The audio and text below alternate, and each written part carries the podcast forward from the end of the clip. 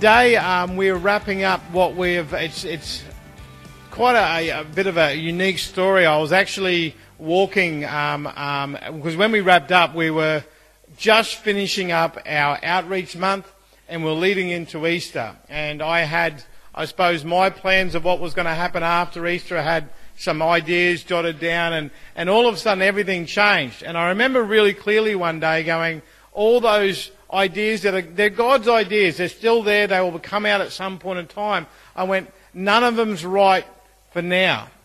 And I was thinking, and I, I shared this a little bit in, in uh, the first sermon I did on, on experiencing God. I was thinking as I was walking one day, and I was thinking, what, what can we do during this time? Not knowing how long we were going to be um, in there. And again, basically, it's just worked out to be perfect timing that it finished today as we came back together and we are talking about the continuing our fellowship with God.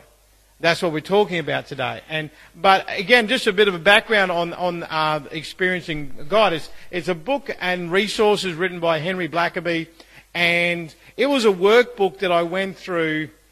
Uh, probably when I was um, probably a little bit younger than Stanley, so probably around 22, 23.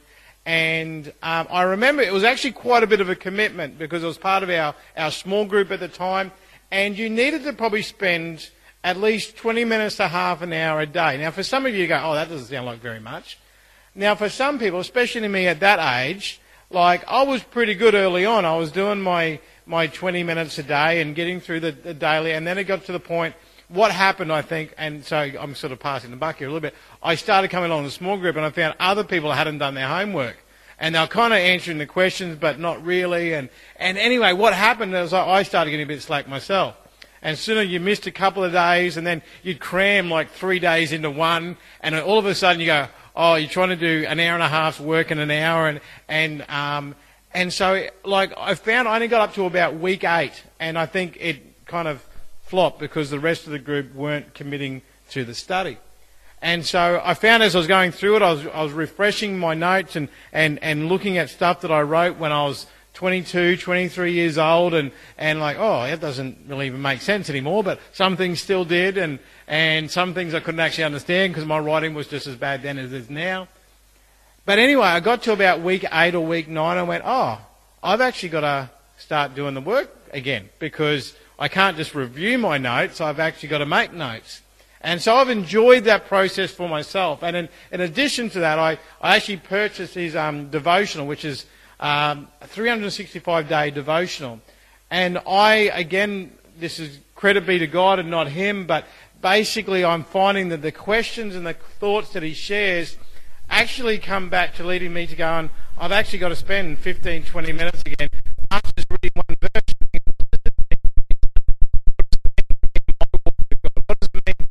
my church? What does it mean for my family? What does it mean that I'm actually not quick to say yes to God on things? And because we've been talking about this in this series, that the fact that as we experience God, it starts with the point of relationship. And I've really been, I've really been challenged in that area because it is, it is about the relationship with God that everything flows out of. We can learn to do church better. We can learn the Bible better. But if we don't have a relationship with God, we basically get to a place where we cannot, we are, we are limited in our experience of Him. I'm not saying we won't experience God, but we limit our experience with God because we are either not digging deeper into our relationship or we're not being obedient. We're not letting change happen in our life. And so we talked about in the past few weeks coming to a place of a crisis of belief. Now, for some of you, you think, oh, that's going to happen once. No, it's going to happen multiple times. Multiple times in your life where you come to a point going, can I trust God with this? Yes, I can. And so then the next time you go, yeah, I can trust God with that, but can I trust Him with this? And then you go, oh yeah, I can trust God with it. And then it becomes this and this. And all of a sudden, that's the same journey that we take as a church. Uh, can we trust God in this? And, a, and a, crisis of, of belief leads us to, to obedience, leads us to adjusting our lives. That was a challenge for me, that one. Because as I, I was working on that, going, it's not just about saying yes to God, it's about saying yes to the changes He wants to make. And some of those changes are, they might be minuscule, but they are embedded deep in our lives.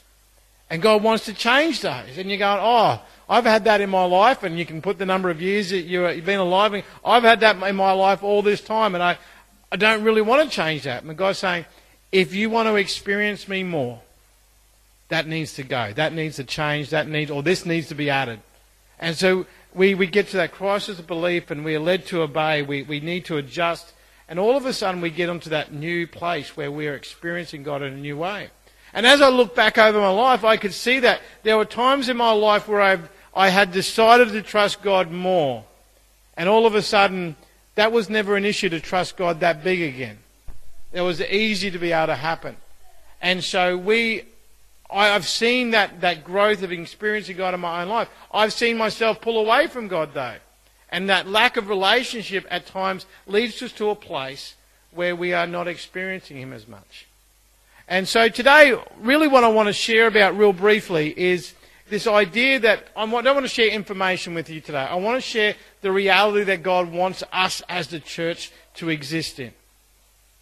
And, and I suppose I, I actually really struggled to put this in a way this week. I, I, I spent a few hours up last night re just rethinking it through and the material that's in the book and and but basically this is what I came to. The church should be like going home. Now what I mean by that is not the building. What I mean is the body of Christ with Christ as our head should be like going home. Because when you go home you feel quite comfortable. Um, just think back last Sunday as you're watching church. Some of you may have just got out of bed. Some of you may have been having coffee. Some of you hair may not have been brushed. Some of your hair's not brushed now. Like I'm not. No, I won't get that. But the thing is, you get to a point where you you get comfortable at home, and I, I, I see this really clearly. Like when those who've moved out of home, some of you may have moved out of home recently. Some may have moved out of home years and years and years ago. But try and think back when you first moved out of home. When you went back home, it still felt like home, didn't it? You still felt comfortable there. You still felt like you could drop stuff on the ground. Like if you were messy, I can list and Mum will clean up or dad will clean up after me. And my brother, when he was first married, he was married quite young, um, and he moved out of home and got married. It was like it was just um, straight away. And but he would still living in Toowoomba. He would often drop back into my parents' place, and what he would do was open the fridge and see what was in there for him to eat. Now, my parents were fine with that as long as he didn't eat too much of their food. The thing is, one time he got in trouble, not with my parents, but with his wife. She said, You can't come over here and raid the fridge. This is not your home anymore. Our food's at home. This is not yours. But the thing is, you feel comfortable there. You feel, and that's the thing, for us at home right now, for those who have kids, your kids feel confident and bold and comfort um, and, and in, in their own home. They, they feel so comfortable that they feel free to mess it up anytime they want. Like, feel free to leave this here and there, there and everywhere. Some, some may be married to someone, I'm not saying husbands or wife, that they feel comfortable too, like going, I can leave the house this way and the, the, the cleaning fairy will attack it and with, with a vigorous quite vigorously. But that's what the church should be like. There should be a comfort and confidence and boldness which we can approach it. Um, now, Hebrews 10:19 says, "And so, dear brothers and sisters, we can boldly enter heaven's most holy place because of the blood of Jesus." So when I read that verse, that word boldly stood out to me because boldly means you walk in just naturally. You're not intimidated by entering God's house at all. You're not intimidated or afraid or worried about what God says. You walk in. You just walk in. And again, if I was to, go back to the kids, they walk in, they leave the doors open, or slam the doors behind them, and drop their bags at the door, and that's what it is to enter God's house. We, we enter boldly, but the thing is, another thing I picked up in this verse is that we can boldly enter. This verse is not about me sort of being sort of comfortable in God's presence. It's talking about the body of Christ being a place where they are comfortable, confident, and in resting in the presence of God and with God as our head. You see, as we look at this, we journey together in growing more intimate with God. We actually are on this direction where we are growing closer to God. So God's here and we're moving closer to God. The thing is, what do you notice as well as we grow closer to God? We get closer to the, uh, each other. We actually draw closer to one another as we draw closer to God. Now, this is what the church is meant to be, but I also see this is a reason that at times that koinonia fellowship doesn't happen. Do you know why? Because we actually can be quite guarded. Oh, this is my life and this is my space, and as we draw closer, I'm getting too close, I'm getting too close, and all of a sudden we're going, we need spiritual, spatial, uh, social distancing. We, we can't be too close to each other because people will find out things about me which I don't want them to find out. People might be aware that I'm not as strong as I think I am or um, put up. People might know that, like, maybe I, I need to grow in God more. People may be aware of, of sin in my life. And so all of a sudden, as we grow closer to God, we go, I can't get any closer to each other. And that prevents us growing closer to God. So this, this becomes the reality of this, though. Your relationship with God impacts my relationship with God. Have you ever thought about that before in the church? That how close that you desire to be with God will impact my relationship with God. Because if I'm only going to get so far with God and therefore don't want to get close to you as we draw close to Him, we may stop well and truly um, a long way from where God wants us to be. And so that becomes I suppose, the hurdle we need to get over. Because not only do we need to be intimate with God, but we need to be intimate as a fellowship, as a body of Christ, as a small body seeking to do what God wants us to do. But when we get to that point, all of a sudden we are then free to trust one another, to serve where we are gifted to do so. Because the thing is, there are times when we're out in the world where we are covering up all our brokenness and going, hey, I'm functional. I'm, I'm, I'm, I'm alive. I can do all the things that you want me to do. And, and meanwhile, inside we're going, I can't do this. And we bring that same facade into the church. Do you know what? God does not need a church of fake strong people, but it needs a church full of weak, open people. And it's okay to be weak. It's okay to be uncertain because as a body we will complete each other. I was really challenged on that the week we talked about the church that when you are missing, and I'm not talking about here just on a Sunday, because again that's been really evident the last few months, but I'm talking about when your part in the church is not being fulfilled by you, part of our body is not working. And God is calling you to, to be a part of, of that, be a part of the body life and where God is calling us to. So, what's God's remedy for broken fellowship?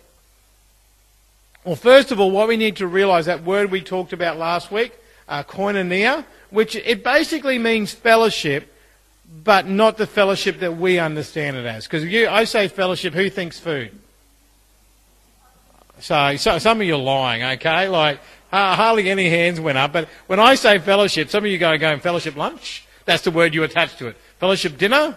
Um, where are we going for coffee? Like that's what you attach to it. So we, we think we associate fellowship with social and food. But fellowship in a koinonia sense was more and more intimate than that, more deeper than that, but also actually looked at fulfilling the purpose of God. So it actually was about serving with one another and celebrating one another's successes in God and encouraging uh, one another through their trials with God.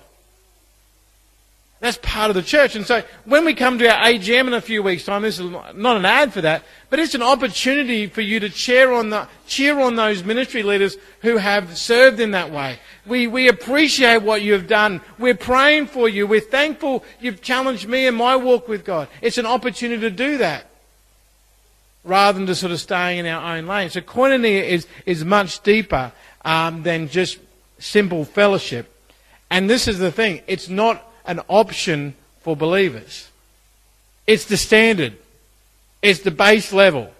We're meant to have koinonia with one another. And so it's not optional for a church. We should be functioning at that level as well. And, and this is the way I sort of, at the moment, oh, last year, my, my left shoulder and my right shoulder feeling lonely, so well, wanted to join in, have been at, have caused me quite a bit of discomfort. And the thing is, when part, when you think about it, someone who's got part of their body that doesn't work very well, does it just sort of impact that part of the body, or do you, the rest of your body kind of is impacted by it? For me, I, I, it wakes me up at night. So all of a sudden I'm tired in the morning because I haven't got to sleep. And that's just because my shoulder is a little bit hurting it impacts the whole thing. And see, sometimes we go, oh, over here in the church is not working very well, but my walk with God is going fine. Everything's right. But when we think about it like that, um, it's, it's the body is not working together. And, and I, I was even thinking about like um, years ago, I, I damaged my, my left knee um, playing basketball. And what I found as it, even as it healed was my left leg was a little bit slower than my right leg. Like I still could play sport, I could still run, but as soon as you got to those top speeds, it was like, oh, wait a second, I'm not actually, I've, I've got to slow down a bit, otherwise one doesn't keep up as much. And, and if I do put too much pressure on it, it can have the, the thing where it sort of collapses again. And that's the problem. See, sometimes when we look at the body life and we kind of go, okay, I'm doing okay, it doesn't matter about what everyone else is going through, all of a sudden it's like walking and, and, and you're walking fine with this leg and this leg's not. And what happens to the body? It falls flat on its face. It falls over. It hurts itself. It, it actually does itself damage. And so it's important for the body to be healthy. Not just you. You just, you don't, and so all of a sudden we actually bear a responsibility to look at this. So what we also need to look at when it looks at, we're looking at God's remedy for broken fellowship is that sin will break koinonia with God. So, and this is one of the things. My sin will damage your fellowship with God. Like that's that's the reality. When we look at koinonia, is that when I am doing something, whether I've missed the mark or whether I'm deliberately saying no to God. And see, that's sin. When we say God says, "I want you to go talk to my neighbour," and I say no, you think, "Oh, that's not that bad, is it?" I'm being willfully disobedient to God. I'm actually, and this is the word that I used a few, a few weeks ago, I'm in active rebellion against God. When that happens, it damages our whole koinonia. It may not sort of remove it altogether, but it stops us at, to be at that peak level. But if my sin impacts your koinonia, the opposite is true as well when you are not walking with God, when you are not being obedient to God, when you are not saying God uh, yes to God at all times, then it impacts the koinonia for the rest of the fellowship as well. It is important for us, as I said right at the beginning, when it comes to experiencing God, it is important for all of us to be walking in right relationship with God. Um, otherwise, we, we, it, it, limits our experience with Him. Um, we need to get to the point where we understand that we need each other because we are the body. We need each other. That is one of the biggest things that I've missed in the past few months the fact that we weren't physically the body of Christ. We still were, but we weren't. And it made us hard to work. How can we be the church? It was one of my questions that I ask. How can we do things that will encourage others and, and draw people to Christ? See, and, and again, if we're, maybe we're, we're sinning against God, but maybe we, we have times when we sin against one another. And I think that's one of those things where we kind of, we have that protective bu- bubble around us, where we're not willing to be open to other people. And, and in today's, today's, I suppose, mindset, we're easily offended by anything. And so someone uh, may do something that, and, and this is one of the things, even different cultures will have different things that they highlight. Um, one of the things, as I shared with T.O., um, and some of you jokingly sort of say, well, not jokingly, you were actively doing it at home, watching church in your pajamas.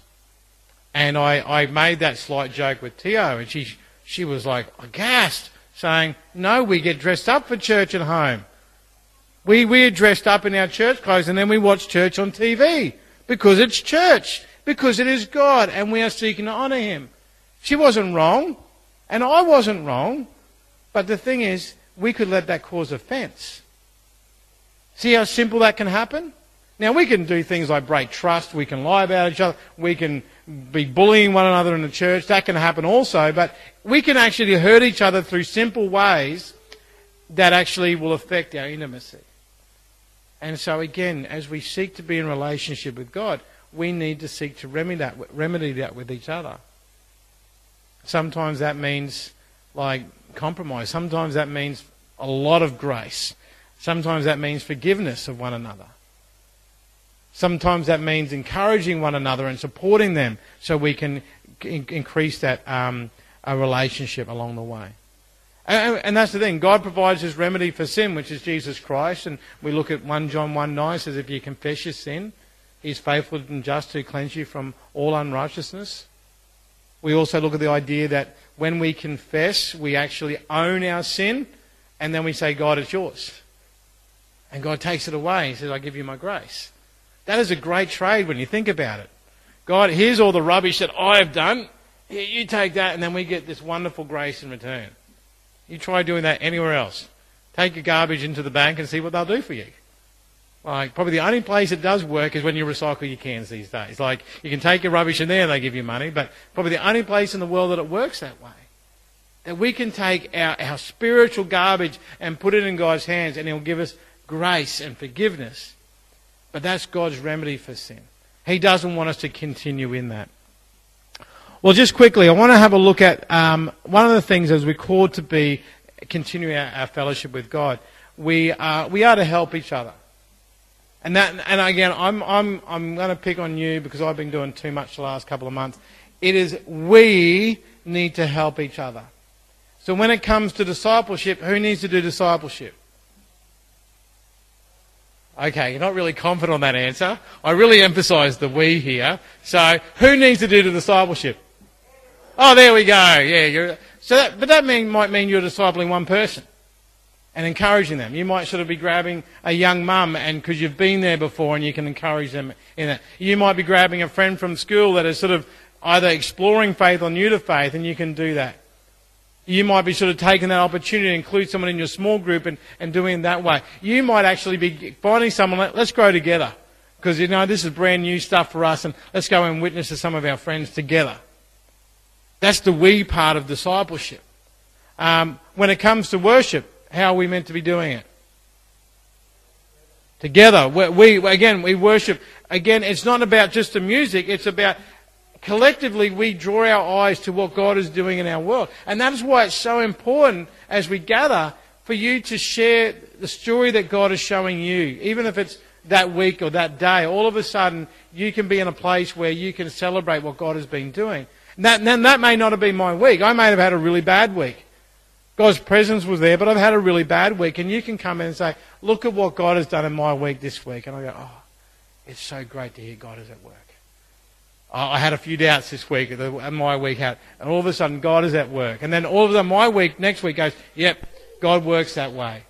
And then, and, and so we can encourage in, in each other in worship. And then we need to help each other in obedience. I'm meant to help you be obedient to God. You're meant to help each other be obedient to God.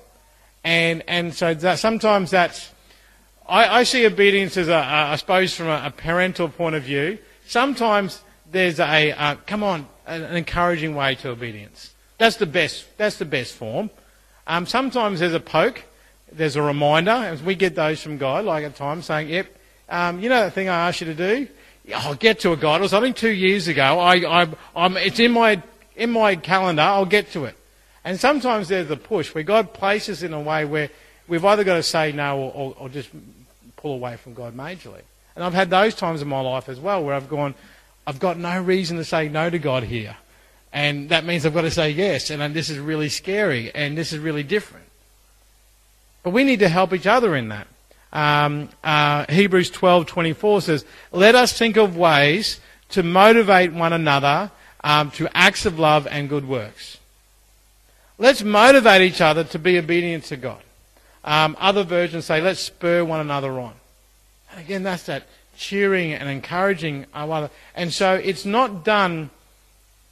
This is the concept we've got to grab. It's not the, the crowd watching a football game cheering for the team. It is the teammate running alongside saying, You can do this. You've got this. I'm here with you.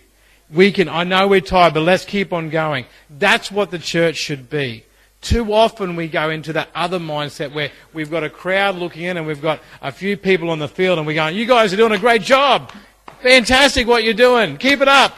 And then we just check out at the end of the day and go home. And we, we're happy for those. No, the church is everyone on the field.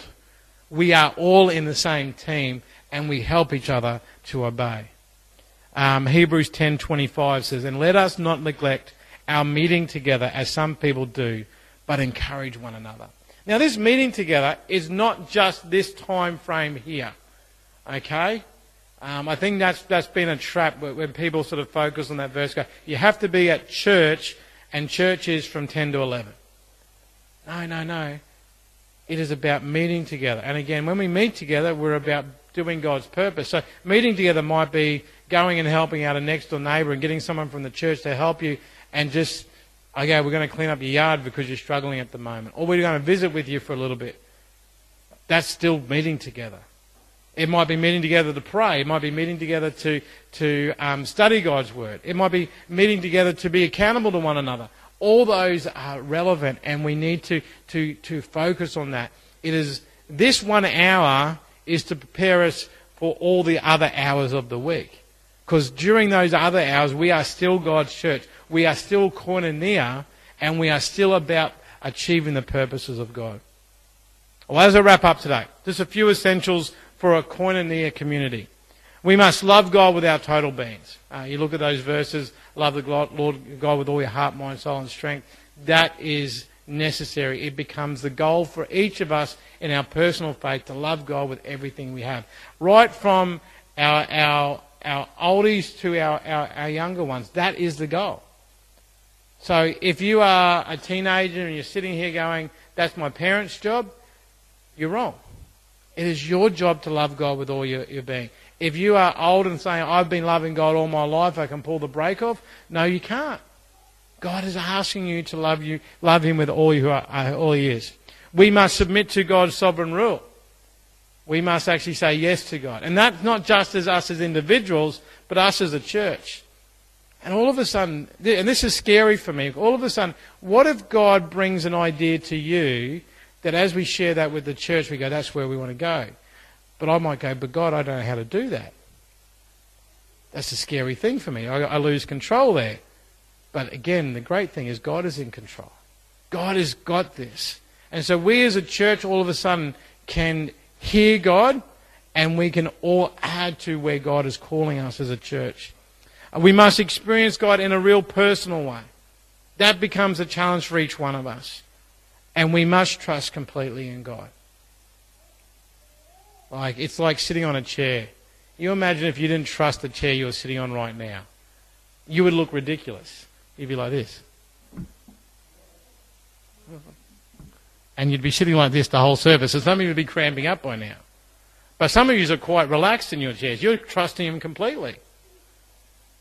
The same way with God. When we trust God completely, it puts us at ease. We are not like this with God. Yeah, oh, oh God, you, oh no, God, you're asking me to do too much. Oh, oh. We can actually get to a place where we go, God, you want me to do that today? Wasn't on my agenda, but okay. God, you want me to give this much money? Well, God, I don't have much more than that, but okay. God, you want me to leave the country? Okay. God, you want me to go next door? Okay. God, you want me to, to change careers? Okay. Because why? I trust in you completely. I trust in the God who brings favour to the thousandth generation. I trust in that God completely. So be at ease. Trust in Him completely. And let's commit to being God's community, God's koinonia here in this place. And I'm actually looking forward to growing deeper with, with each other and with God in the coming months as we look at our, I love my church series, but also as we, we, we actually get back to like achieving the purposes that God is calling us to as well. Let's just pray. Lord, I thank you for today. and for the time that we've had together. Um, I, I, pray um, again that you will be leading us. I pray that you will lead us to God sized things that only you can do. And I pray that our trust will be resting solely on you. I pray that we would be confident and bold as we are part of the body of Christ and that we would rest easy in your hands because we know that you've got this. We know that you've got this year, but we know that you've got our lives. You know you've got whatever you are calling us to next. And so, Lord, we want to pray that you would guide us as we um, as we go into this week, as we go into the rest of this year. And so, uh, Lord, we thank you for the experience that you show us. May we continue to experience you in, in, in deep and new ways. We pray this in your name. Amen.